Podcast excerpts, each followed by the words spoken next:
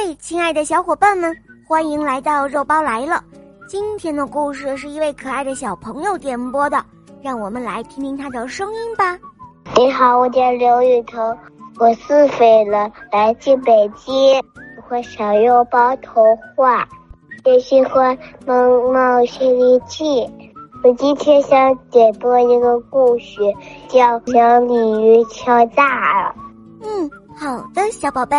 你点播的故事马上就要开始喽！小鲤鱼跳栅栏。从前有一条很小很小的小河沟，生活着一条小鲤鱼。河沟实在是太小了，食物少得可怜，稻田偶尔掉下了谷穗，无意飞落的虫子。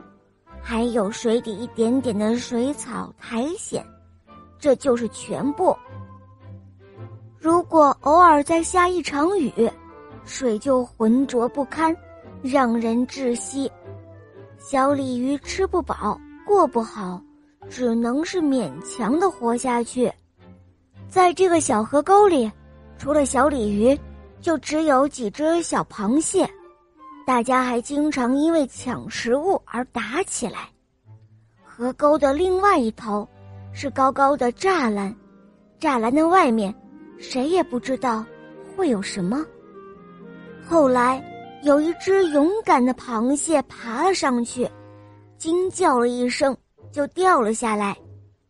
惊魂未定的螃蟹说：“栅栏外面是一条望不到边的大河。”有吃鱼的大鸟，巨大无比的铁壳船横冲直撞，还有无数的漩涡和激流。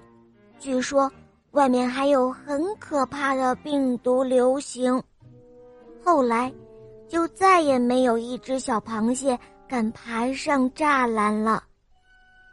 春天来了，不知道哪里来了一只小蝌蚪。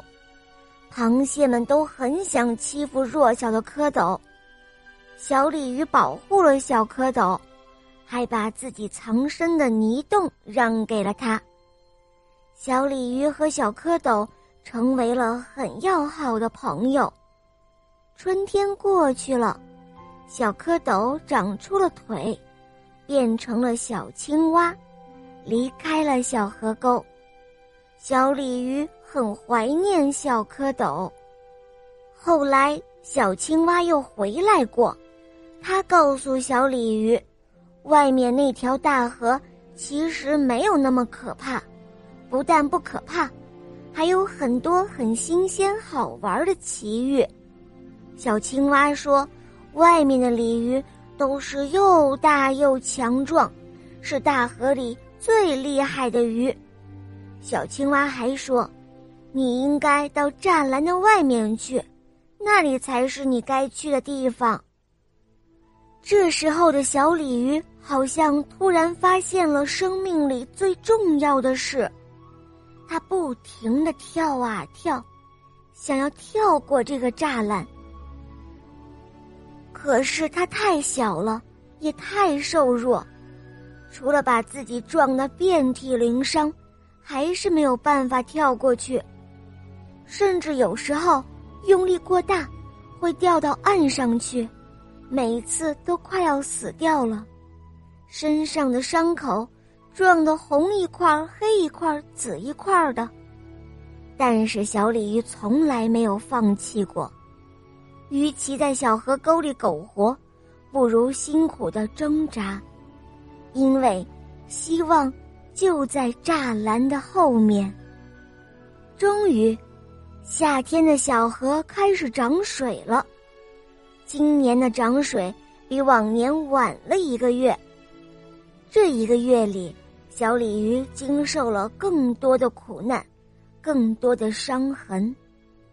终于，在一个水位最高的夜晚，小鲤鱼用尽全身的力气一跃而起，飞过了那一道碰壁了无数次的高高的栅栏。后来，小鲤鱼游向了大河，再后来，还有很多危险，很多磨难，但是小鲤鱼没有再害怕，也没有再胆怯，因为此前的艰苦让他学会了勇气，而这是比运气更加重要的东西。这，就是一条锦鲤的故事。好了，伙伴们，这个故事肉包就讲到这儿了。这个故事让你明白了一个什么道理呢？赶快留言告诉我哟！更多好听的童话，在公众号搜索“肉包来了”，赶快来加入我们哟！小伙伴们，我们明天再见，拜拜。好了，伙伴们，今天的故事肉包就讲到这儿了。雨桐小朋友点播的故事好听吗？嗯，你也可以让爸爸妈妈来帮你点播故事哟。更多好听的童话。可以在公众号搜索“肉包来了”，在那儿给我留言，关注我们哟。好啦，雨桐小宝贝，我们一起跟小朋友们说再见吧，好吗？小朋友们再见了。嗯，伙伴们，我们明天再见，拜拜。